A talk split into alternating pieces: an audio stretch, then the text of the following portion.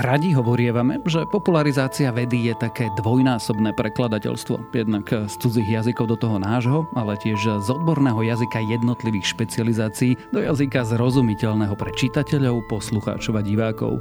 Veda je zároveň čoraz zložitejšia, špecializovanejšia a rozdrobenejšia. Zároveň stále nemá vyriešené základné otázky o povahe kozmu či o fungovaní našich tiel a preto je jej popularizácia taká vzrušujúca a aj dôležitá. Ja som Tomáš Pro Prokopčak a vy počúvate ďalšiu epizódu Zoom Plus, špeciálneho vydania podcastu Zoom, v ktorom vám raz do mesiaca prinesieme rozhovory so zaujímavými ľuďmi z prostredia vedy, výskumu či vzdelávania. A dnes zostaneme doma a vyberieme sa do sveta vedeckej popularizácie a špecializovanej novinárčiny. Mojimi hostiami budú Denisa Koleničova, Renata Zelná a Ondrej Podstupka.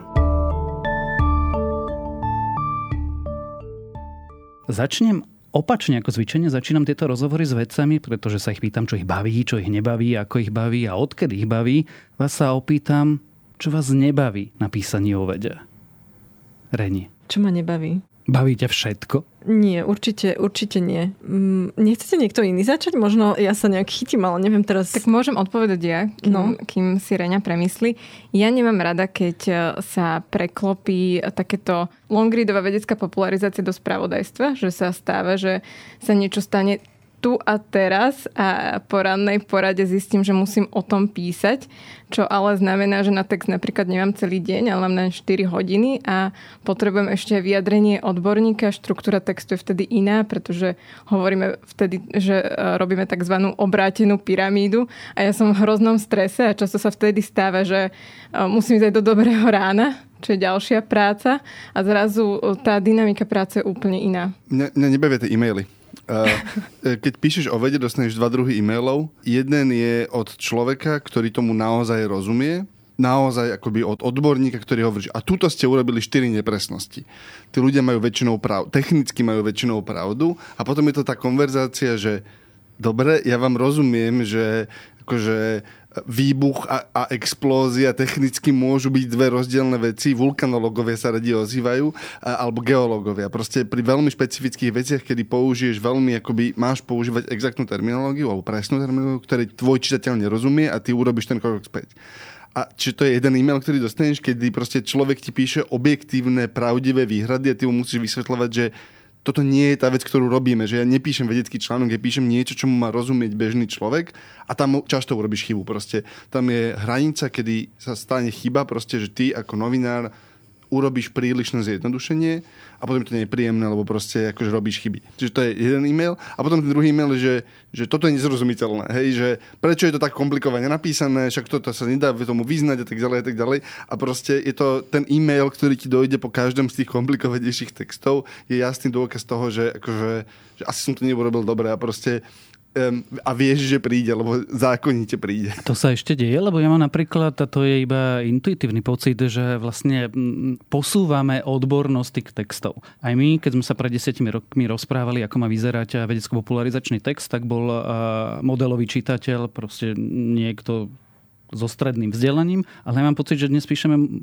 odbornejšie texty, že tá latka je posunutá ako v minulosti. Asi ich cieľime odbornejšie, lebo sú, lebo proste tá veda je čoraz viac špecifická a tie, tie pokroky sa dejú čoraz akože v, v užšom výseku, vlastne to posúva ďalej ale myslím si, že ten čitateľ je plus minus rovnaký. Akože stále to musíš cieliť na povedzme stredoškolský jazyk alebo stredoškolskú akože úroveň porozumenia, ak to má byť popularizačný text, tak to je niekde, to musíš tak nastaviť podľa mňa. A tým pádom to napätie tam ostane vždy proste. To napätie medzi tým, že ty do toho musíš sekať, aby to bolo zrozumiteľné a urobíš pri tom skratky a tí vedci zákonite sa im to nepáči, lebo, lebo proste v ich komunite to je iné a, a, a je to akože ťažké sa s tým vyrovnať a proste je to stratový proces. Hej, a tú stratovosť vysvetľovať je ťažká vec. Richterová stupnica na Slovensku neexistuje.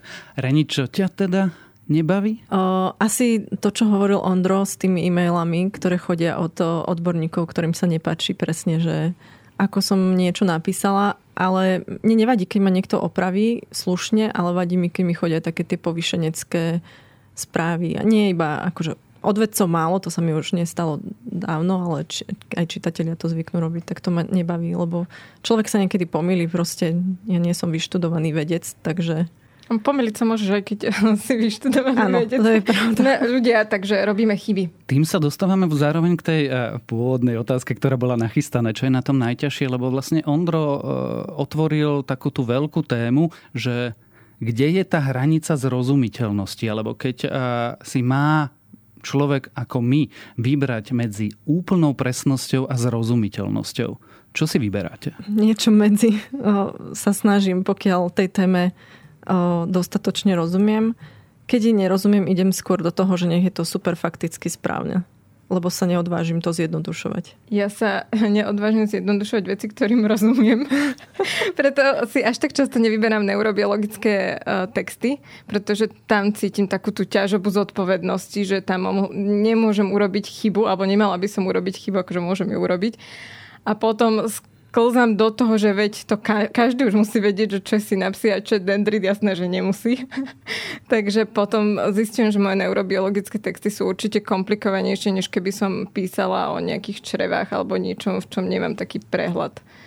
Takže, takže tam uh, väčšinou, a to je dobré, že to tak funguje, máme predsa editorov a uh, môj editor je pre mňa takým tým zrkadlom, ktorý mi povie, že fúha, sa tomto fakt nerozumiem, to je príliš komplikované, alebo toto ešte dovysvetli, alebo toto skús zjednodušiť a, a to je skvelé na tej štruktúre, že máme takú záchrannú sieť, ktorá nám to ešte znovu prízvukuje, že sme prekročili tú hranicu.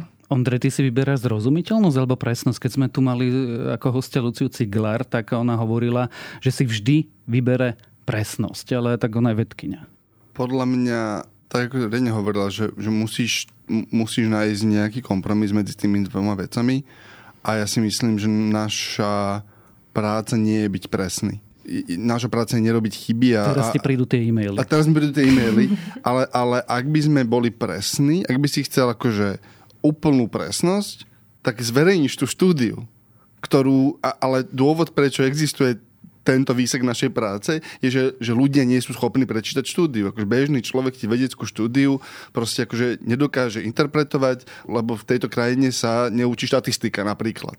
Ani na vysokých školách, čo je rozkošná. Je akože in, celá iná debata. E, čo znamená, že, že podľa mňa je naša práca do toho sekať, kým je to najzrozumeniteľnejšie, ako to môže byť a neurobíš a neskompromituješ ten podkladový materiál. Proste, že v momente, keď si tie výsledky dezinterpretoval, že vy mi píšete inú vec, ako sme my zistili, čo sa ob, ako chybou sa to môže stať, sú ľudia, ktorí to robia zámerne, vtedy si išiel príliš ďaleko, ale inak podľa mňa do toho treba rúbať, až kým to nedostaneš, akože že ak to vieš vysvetliť pre 5-ročného, tak by sa podľa mňa to mal pokúsiť vysvetliť pre 5-ročného a potom na tom stavať. Ale inak akože treba do toho z môjho pohľadu rúbať, až kým to ne, neosekáš na to úplne základné a až by si odtiaľ ten strom, aj to je moc. S tým súhlasíte? Ja neviem, ale ja nie som uh, podľa mňa dobrý uh, človek na tieto otázky, pretože ja som prišla z vedeckého prostredia, takže ja budem mať v hlave vždy taký ten akože asi výkričník, ktorý um, keď niekto vyšiel z novinárskeho prostredia, až tak nemá. Vieš, že proste ja stále nad tým premýšľam a pochybujem a či sme to urobili dosť dobre. Do toho prídu tie e-maily, lebo tie chodia vždy, tak to už je totálna panika, ale zároveň si uvedomuješ, že jedna z takých akože najbizarnejších predstav mnohých ľudí je, že máme na text nekonečne veľa času alebo že naň máme týždeň, ale na ten článok máš niekoľko hodín alebo pri najlepšom 1 až 2 dni a musíš rýchlo pochopiť tému a rýchlo to predať ďalej čitateľovi a jednoducho v nejakom momente ten text musíš pustiť. Musíš sa presunúť niečomu ďalšiemu. Musí sa zmieriť s tým, ako vyzerá. Na tomto momente by sme možno mali urobiť ten jeden až dva kroky späť. A rozprávame sa vlastne o nuansách, o tom, ako sa rozhodujete. Ale čo je vlastne popularizácia vedy? Skúsme to vysvetliť, že čo robí človek, ktorého zamestnaním v prípade mňa Ondria čiastočným bokovkou možno, je vysvetľovať svet vedy širokej verejnosti. Ako to vyzerá vo vašom prípade, Rene? Ako, ako vyzerá ten proces? Čo robíš, keď robíš? Čo robím, keď robím? O, inak to je dobré, lebo ja, ja popravde som si nikdy o sebe nehovorila, že ja som popularizátor vedy, aj keď akože asi som teda, keď som vedecká reportérka, ale že som nad sebou tak, tak nepremýšľala. Čo robím, keď robím? No, snažím sa nájsť nejaké zaujímavé vedecké témy alebo teda dôležité vedecké témy podať zaujímavo. Podľa čoho sa rozhoduješ, e, do ktorej sa pustíš? Pretože keď si ráno otvoríš výzor alebo proste čokoľvek, tak je tam, že stovky nových objavov každý deň. Vieš čo, v poslednej dobe mám celkom problém tým, že to robím už dlho, tak už mám pocit, že už som o všetkom písala a že, o, že neviem, že či o tom ešte viem napísať ako keby inak, ako som už o tom napísala. Čiže to je teraz ale také špecifikum toho, že už to robím dlho. Ale zaujímavé, no tak presne, že viem už, čo sa čítalo v minulosti, viem, čo ľudí zaujíma a väčšinou je to niečo, čo má príbeh. To je veľmi dobré, keď to má príbeh. To sa mňa aj dobre píše a keď sa to potom aj nečíta, tak mi to až tak nevadí, lebo som na ten text nejakým spôsobom hrdá, že som tam vedela dostať ten príbeh. Neviem, či ti odpovedám dobre na otázku, ale... ale... len potom máš veci, ktoré treba proste napísať, lebo sú dôležité a nemajú žiadny príbeh. Napríklad spr- ako výročná správa IPTCC, ktorá je... Ja, ja si pamätám, kde sme to písali. To bola, Jak to je... tam nemáš príbeh? Však príbeh je všetci umriete v skutočnosti. Už rozprávame 20 rokov a zjavne nikoho nezaujíma. Vieš, že... Ale to neznamená, že tam nie je. E, On je, ale... Je, je tam príbeh, ktorý všetci počuli, uh, nikto ho nechce čítať, aj tak to potrebuješ napísať. Takže keď vyjde tá správa, tak akože máš prvotný inštinkt to proste napísať, lebo je to najdôležitejší akože najdôležitejšia vedecká správa, ktorá vyjde ten rok, je takmer vždy klimatická. A, a potom je tá iná akoby sada úloh, že ako toto môžem napísať už šiestu v rade, kde píšu to isté v princípe akoby s inými konkrétnymi zisteniami a, a, a rozmýšľaš o tom, že, že dá sa to uchopiť z iného uhla, hej, to je, to je tiež potom vlastne nástobe toho, čo Rene hovorila, podľa mňa. Ja ešte ako redaktorka zdravia sa často rozhodujem ohľadom témy podľa toho, že čo mňa práve boli, čo boli ľudí v mojom okolí, čo trápi môjho editora a aké špecifické bolesti. A potom ešte stále, akože asi to aj tým, že uh, nerobím popularizáciu tak dlho ako Reňa, ale, ale aj keď ja si myslím, že ja to budem mať vždy, že sú štúdie, pri ktorých mám taký ten akože wow moment, že čože, už na toto prišli, alebo to sa naozaj, takto to funguje? Vlastne konečne odhalili, že je za tým e, tento, tento proteín alebo táto dráha, alebo že stačí toto a tamto a celé to do seba konečne zapadá. To bežní ľudia ale nemajú. Nevadí. ale, ale to vieš vyrozprávať a predať. Akože, lebo máš záhadu, lebo aha, konečne prišli na to, prečo vás e, komáre štipnutie svrbí. Akože mimochodom nevieme, nevieme. Akože tie, to, ako fungujú tie proteíny, ktoré spôsobujú tú, tú, tú reakciu, akože doteraz to nie je dobre preskúmané, ale, ale už to vidíš. Aha, už vieme, čo to tí komári robia a prečo sú zlé. Presne. Hej? Akože, a môžeš a... skúsiť dať ľuďom svoje nadšenie. Nehovorím, že to bude fungovať, alebo že to bude najúspešnejší text, ale, ale tým, že ty máš to svoje vnútorné nadšenie pre tú tému, tak e, to môžeš skúsiť akože sprostredkovať tomu čitateľovi. Keď si pri tom nadšení, čo je vec, ktorú píšete najradšej, hovoríte o nej najradšej, e, prípadne nakrúcate o nej najradšej. Máte vôbec také, že obľúbené témy? Pre mňa je to asi vesmír, to je taká klasika väčšinou.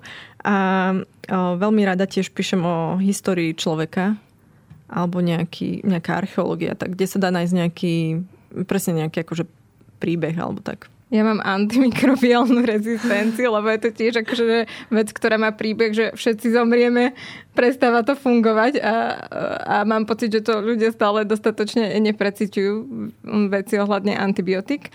A potom mám veľmi rada toxikologické štúdie, a um, jeden z mojich najpopulárnejších a najčítanejších rozhovorov bol práve s profesorom Petrom, ktorý pracuje na uh, endokrinných disruptoroch, takže aj endokrinné disruptory, čo sú látky, ktoré narušujú hormonálny systém, sú mojou obľúbenou témou.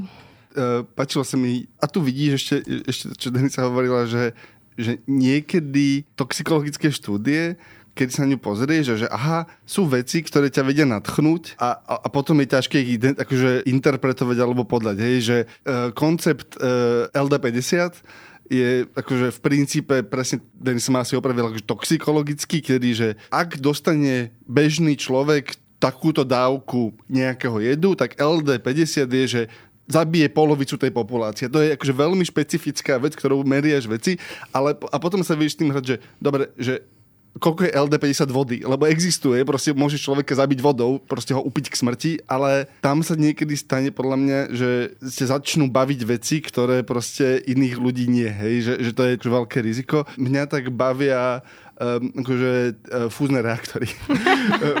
Tý, presne rovnakým spôsobom, proste, kedy akože, že naozaj ma baví to, keď akože v Nemecku posunú proste nejakú akože energetickú hladinu, proste teda tú, tú akože zápalovú uh, hladinu toho, že ako dlho udržali vlastne tú reakciu tak proste, že o, o pár milisekúnd a ja som z toho, že, že úplne nadšený, ale ľudí to bavilo pred desiatimi rokmi a dnes už je to komplikovaná téma, lebo proste to nevieš vyrozprávať. No a najmä to nefunguje, vieš, že nevidia konkrétne výsledky.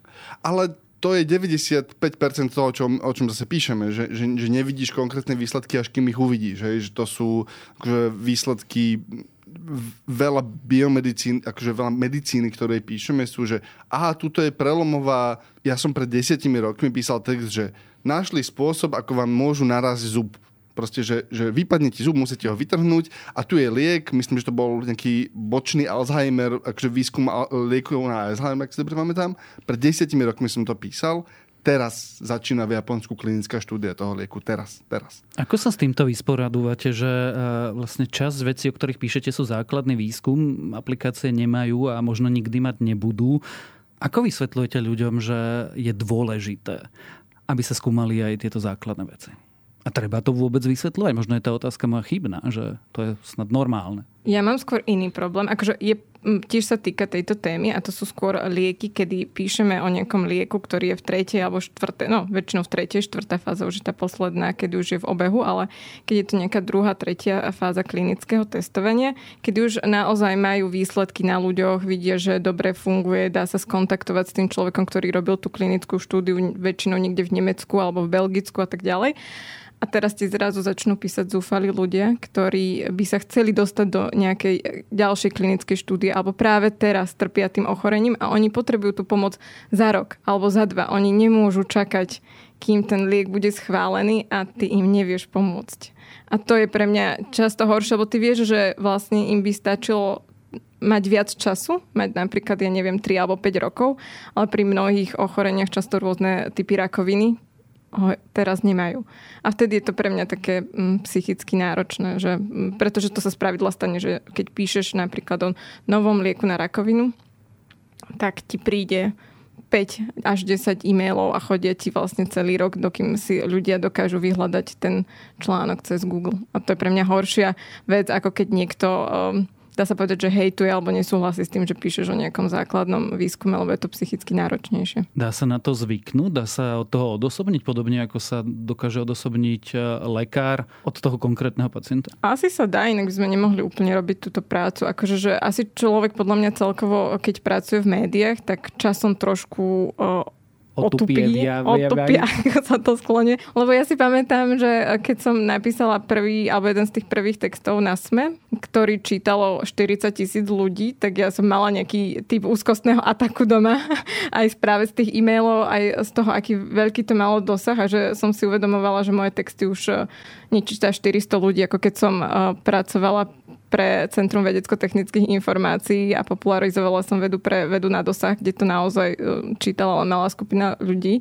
Takže to bolo také náročné, rovnako ako keď e, som písala počas covidovej pandémie, vtedy tých e-mailov chodilo ešte viacej, ako chodí normálne. Takže časom si človek vybuduje, ale samo nejakú rezistenciu voči tomu, ale samozrejme, že ho to občas zamrzí, keď príde nejaký škaredý, arogantný e-mail. Otupeli ste, Reňa? Ondro? Akože ja som si musela vytvoriť takú nejakú obranu, ako keby určite si nečítam komentáre, čo som kedysi robila.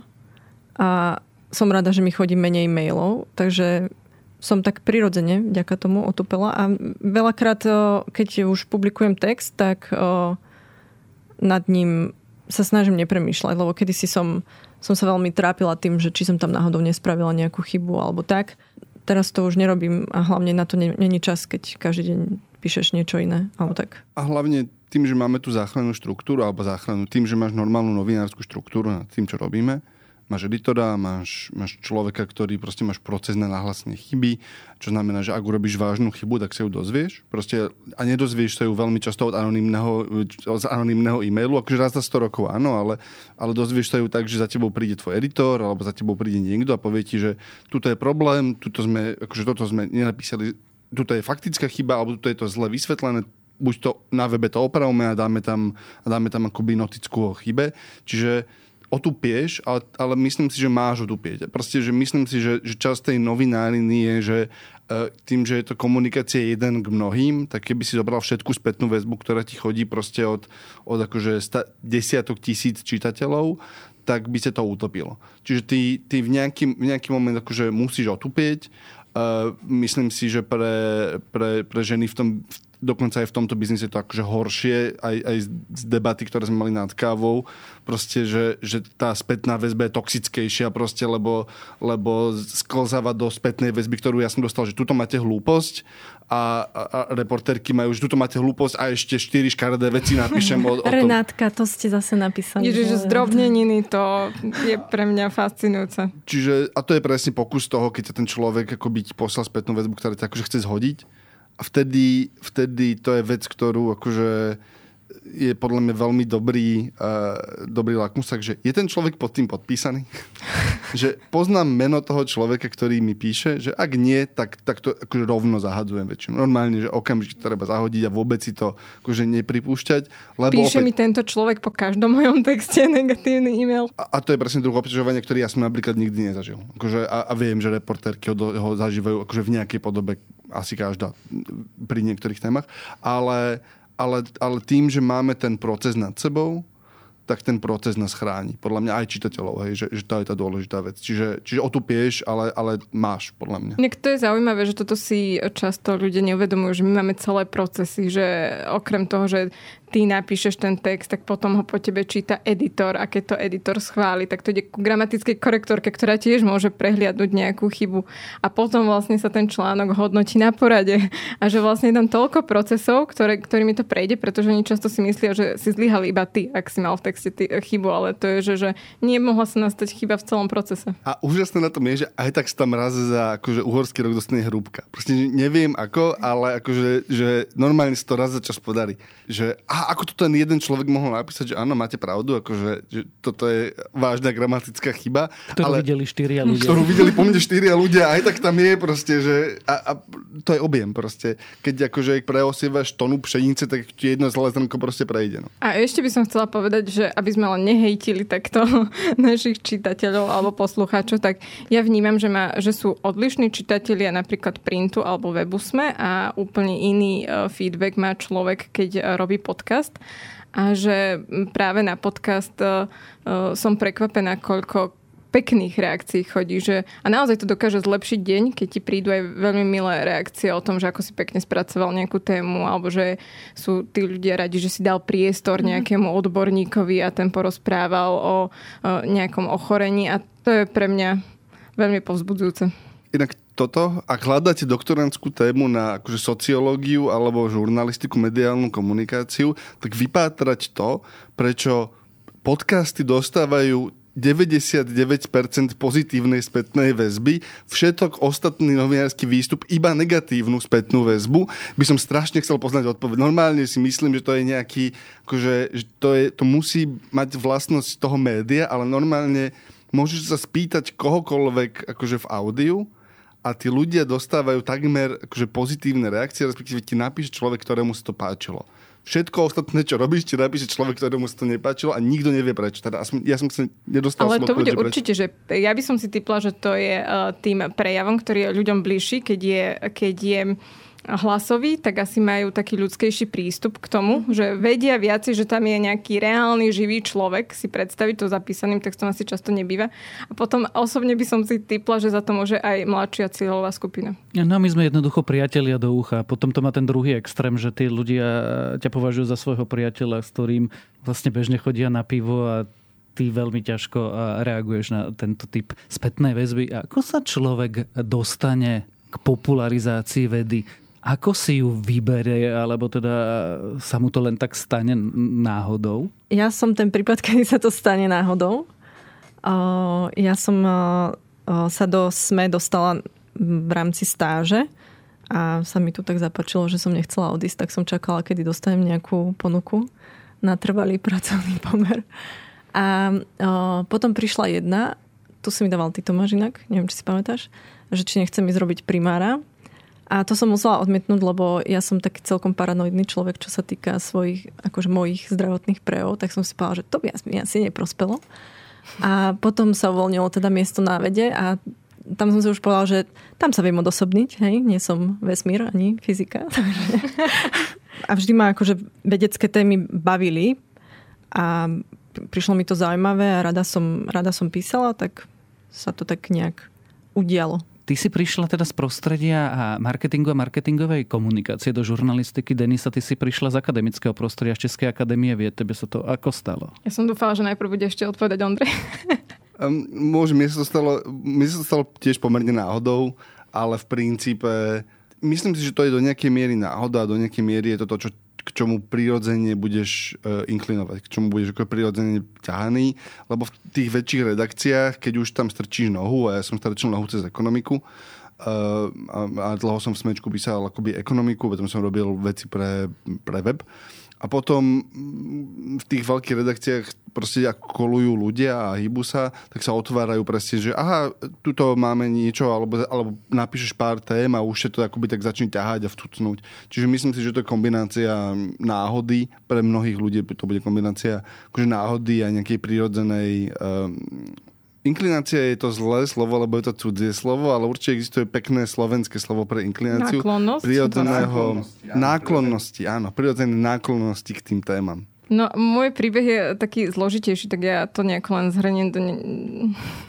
pár vied, že uh, mňa asi časom nebavilo moje vedecké povolanie, že som, ale nebolo to akože až také kritické, že by som si v práci tlkla hlavu o stôl alebo niečo podobné, len jednoducho som mala pocit, že mi nesedí ten životný štýl, pretože uh, keď si vyberáš povolanie, tak väčšinou nevieš, čo všetko obnáša. A keď robíš vedu asi lepšom labáku ako v nejakom priemernom na Slovensku, tak to vyžaduje veľmi veľa cestovania, veľmi veľa nadčasov. Musíš naozaj, pre mňa je vedecké povolanie niečo, do čo sa naozaj musíš celý e, kompletne vložiť a, a zistovala som hm, stárnúc, že mi to úplne nesedí a nemala som pocit, že by som uh, mohla byť naozaj že špičkový a skvelý vedec vo svojom živote, že začala som mať pocit, že dosahujem nejaký svoj strop.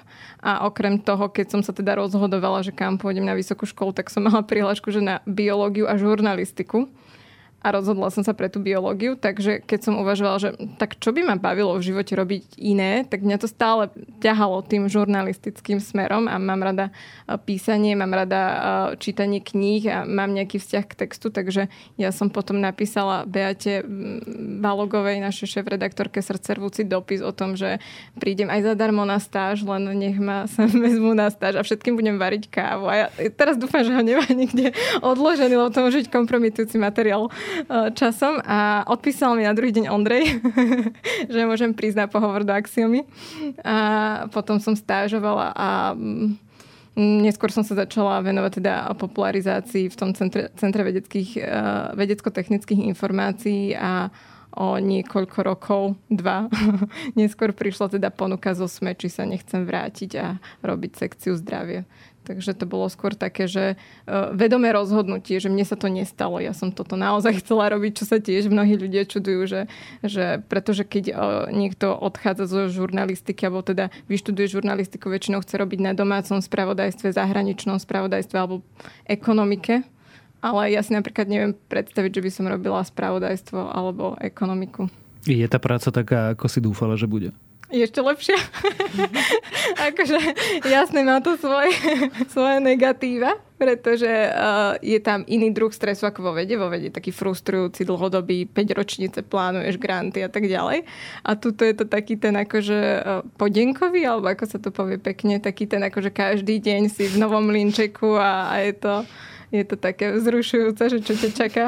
A máš ešte veľmi špecifická vec pre, pre novinárinu aj tohto typu je um, angličtina má, že hurry up and wait, že rýchlo, rýchlo a potom nemáš čo.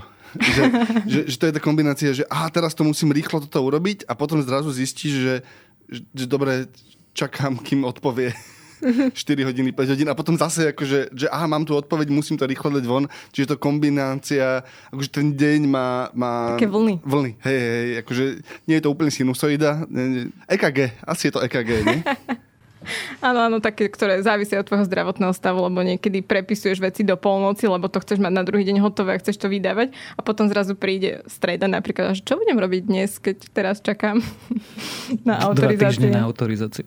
Predtým, ako sme začali nahrávať dnešnú epizódu, tak sme sa tak rozprávali, že v tejto miestnosti sa vlastne stretla polovica slovenskej popularizácie vedy, lebo tých ľudí, ktorí sa tým živí a je špecializovaných na to, zase na Slovensku tak veľa nie je Aký je stav v médiách oproti minulosti? Ondrej, ty sa koľko v tom pohybuješ? 10, 15 rokov? Vieš povedať, že...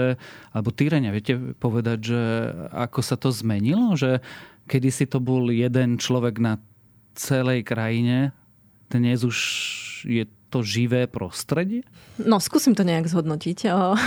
Ja keď som začínala, tak vlastne moje, teda naše oddelenie bolo väčšie ako teraz. Čiže čo sa týka môjho osobného priestoru, tak ten sa zmenšil, ale hej, v, tom, v tých médiách je, je tých ľudí určite viac. Problém je, že tým vedeckým témam sa podľa mňa často venujú aj médiá, ktoré možno idú skôr po takých senzáciách. To sa mi úplne nepáči, ale možno, možno toto bolo vždy, neviem, nejak si to ne, nepamätám úplne. Ale um, určite je super, že sa tomu venuje, venuje viac autorov. Aj akože u nás, moje oddelenie sa síce zmenšilo, ale je tu viac ľudí, ktorí sa tej vede venujú. Určite je to aj v SME o mnoho, o mnoho viac vedeckého obsahu a veľmi sa mi to páči. Um, myslím si, že, že sa to rozširuje, lebo proste aj, tie, aj to mediálne pokrytie podľa mňa na Slovensku akoby v princípe kvalitnejšie, ako bolo pred akože 15-20 rokmi, ako, ako, ako celok. Je to prostredie že, zdravé a to znamená, že tie noviny hľadajú priestor. A potom veľká vec je, myslím, ten nenovinársk, väčšina rastu, ktorá sa udiala v dostupnosti tých informácií je podľa mňa niečo, čo nepatrí do štruktúry tradičných novín. To sú produkt, veci ako Vedátor, sú to veci, ktoré začali robiť niekt- niektorí tie samotné inštitúcie, Česká, myslím, Akadémia vied, má teraz fantastický projekt, ktorý sa volá, že spýtajte sa vedca, ktorý robí proste, že, že jednoduchá otázka a vedci dajú akoby, oni majú nejaké... Myslím, zložitú odpoveď. Oni ti dajú jednoduchú a zložitú odpoveď, ale, ale proste na, na sociálnych sieťach ak hovoríš po anglicky, tak, tak existujú celé proste akože tiktokové diery, kam môžeš padnúť, proste, ktoré ti vysvetľujú. E, múdri ľudia ti to budú naozaj dobrým jazykom vysvetľovať a aspoň je to začiatok tej cesty. Čiže myslím si, že tam sa stala veľká, akože, že, je to, že je tam rast, je to, ten obsah je dostupnejší. Niečo sa stalo v médiách, ale väčšina sa stala mimo toho mediálneho štandardizovaného priestoru a tam je, akože to má svoje obrovské výhody, lebo proste je to dostupnejšie pre viac ľudí. Má to nejaké svoje rizika, kedy sa ti začína miešať ten dobrý obsah, lebo sú ľudia, ktorí akože, podobné popularizačné veci vyrábajú výborne s vecami, ktoré sú ťažko rozlišiteľné od konšpiračných teórií a sú konšpiračnou teóriou. Hej, že uh, zdravotnícke a fyzikálne veci proste e, sa tvária, že aha, neuveríte, čo zistili o liečivej sile kryštálov, hej, a proste sa to tvária ako popularizačný článok, potom sa pozrieš, odkazuje to na štúdiu, ktorá buď neexistuje, alebo je 6 krát vyvrátená a, a ty by si sa ňom nikdy nezaoberal, ale proste to existuje v tom priestore a je to ťažšie rozlišiteľné. A potom, ale to je debata o médiách akoby posledných 10 rokov. Na záver sa opýtam možno aj trochu hlúpu otázku, ale nedá mi to. Keby ste sa znovu rozhodovali, vybrali by ste si popularizáciu vedy? Tak u mňa je jasné, že áno, pretože aktuálne si neviem predstaviť, že by som robila inú prácu, pretože ma moja práca baví. Ale keby si sa opýtal, že keby ste sa mohli rozhodnúť, či uh, zrušíte svoj inbox, a nemus- alebo, alebo keby ste sa mohli rozhodnúť, či budete mať človeka, ktorý bude za vás odpovedať na uh, rôzne e-maily, tak by som povedala, že rozhodne áno. Vidím, že sa využila tento priestor na dobré nápady do manažmentu redakcie. A ja by som si to asi tiež vybrala. Je to asi jediná téma, o ktorej som ochotná písať. Asi.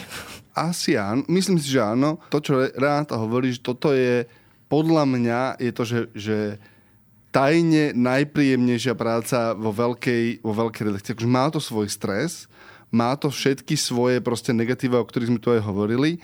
Zároveň si umiestnený v redakcii, čiže si súčasť toho redakčného života, si v tej veľkej redakcii, ktorá proste akože vidíš tie veci, si súčasťou tej novinárskej organizácie a zároveň akože píšeš o, o, o výbuchu supernov, čo môže byť úplne od, odtiahnuté od akože toho bežného života. Čiže si, je to veľmi príjemný aj začiatok do tej práce a je taký príjemný akože kompromis toho, že, že nemusíš byť novinár, ktorý proste uh, ide politikom po krku, ale môžeš byť novinár, ktorý sa snaží naozaj interpretovať svet. Hej? Že, že ja vám pomôžem pochopiť svet a lepšie v ňom žiť, čo je jedna z tých vecí, o ktorej sa akože, na ktorú zabúdame veľmi, keď hovoríme o novinárine, ale to je súčasť toho, čo noviny robili, odkedy boli.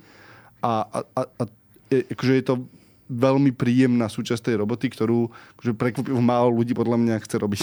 Inak toto je podľa mňa e, dôležitá vec, že ja mm, často sa snažím vedcom alebo lekárom, s ktorými pracujem, e, vlastne ako keby interpretovať to, že e, teraz im nikto nejde po krku.